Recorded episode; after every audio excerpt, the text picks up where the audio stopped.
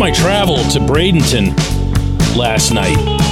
First time I really, really, really planted in my head that spring training's not that far away. And I gotta tell you, I had a little bit of a, a cringe moment in doing so. I'm gonna share. Good morning to you. Good Wednesday morning. I'm Dejan Kovacevic of DK Pittsburgh Sports. This is Daily Shot of Pirates. It comes your way bright and early every weekday if you're into football and or hockey. I also offer daily shots of Steelers and Penguins in the same place that you found this.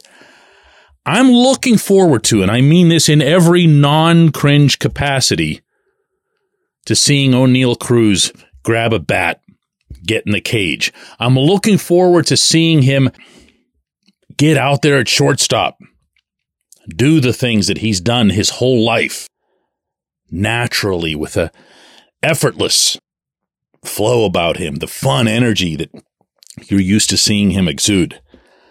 I am not not looking forward to seeing him play baseball because we saw that injury. And even if you didn't see it live, you saw a replay at some point. You saw photographs. You saw his face, the agony. You saw the looks of his teammates and his manager over him, his opponents as well.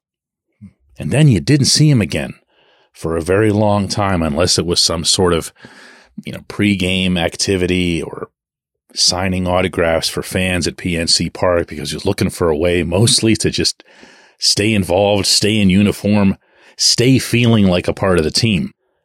And with this little cringe, I thought to myself, is there something, anything that can or even should be done to ease him back? Or is that just me thinking about myself here and my own cringiness? Like, for example, can they have him DH? And then I remember that he got hurt on the base paths, not in the field. Can they have him play just one out of every two games? And I'm not talking about grapefruit ball here, my friends. I'm talking about actual games. I'm talking about making really, really, really, really sure that he's at a thousand percent. Is there a chance that somehow not only the ankle that was broken, but everything uh, around it, the the injuries that commonly occur after something like this are due to compensation because you've been pushing so hard with one leg that maybe the other isn't as lined up. And then I remember a couple of things. One, the Pirates do have medical professionals. You can roll your eyes at a whole bunch of things related to the Pirates, including their pitcher health. But pitcher health mostly comes down to decisions made at field level by baseball people. How often a manager uses you, how well they track your pitches uh, in the bullpen and beyond. That's very rarely something where you say, aha, the athletic trainer really blew that one. I know the Pirates medical staff, and these are true professionals. I have personal experience with that. And I do trust them. They've been here, by the way, through multiple administrations. They don't come and go based on who the general manager is.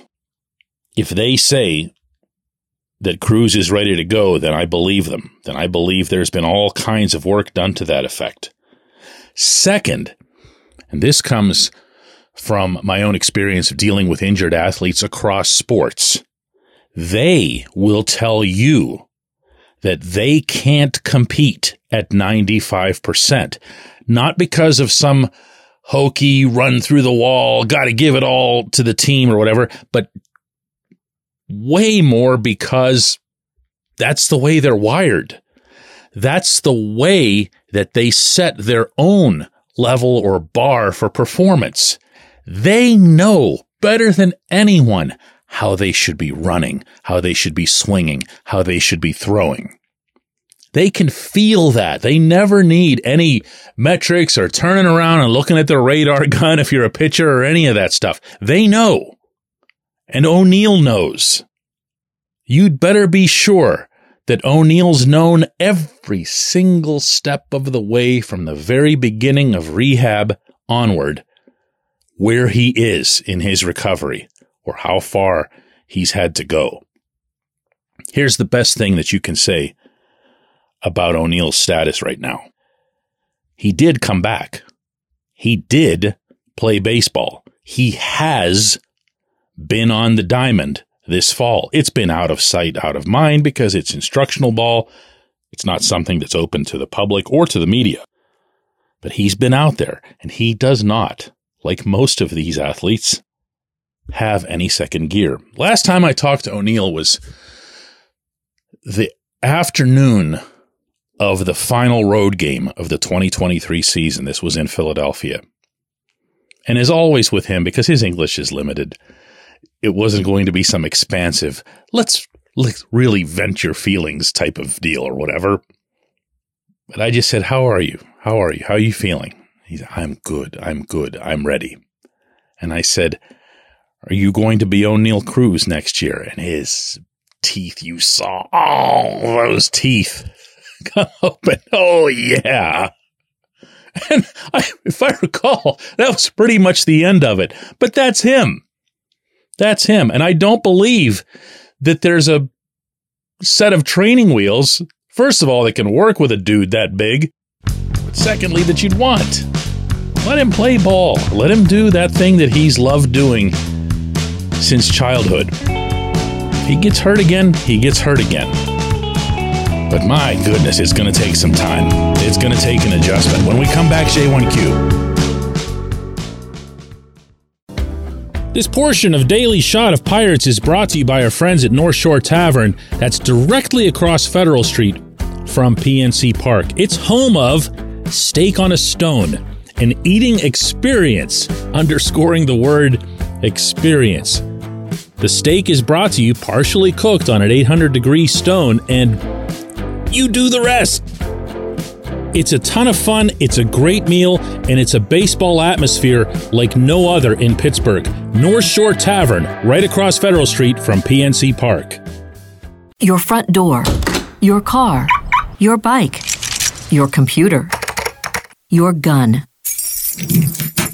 Safety is a habit. Every day you lock and secure your home and everything you want to keep safe. Gun safety and responsible storage are no different and the best way to help prevent accidents, misuse, and theft. If you have a firearm, own it, respect it, and secure it. Visit projectchildsafe.org, brought to you by the National Shooting Sports Foundation and the Bureau of Justice Assistance.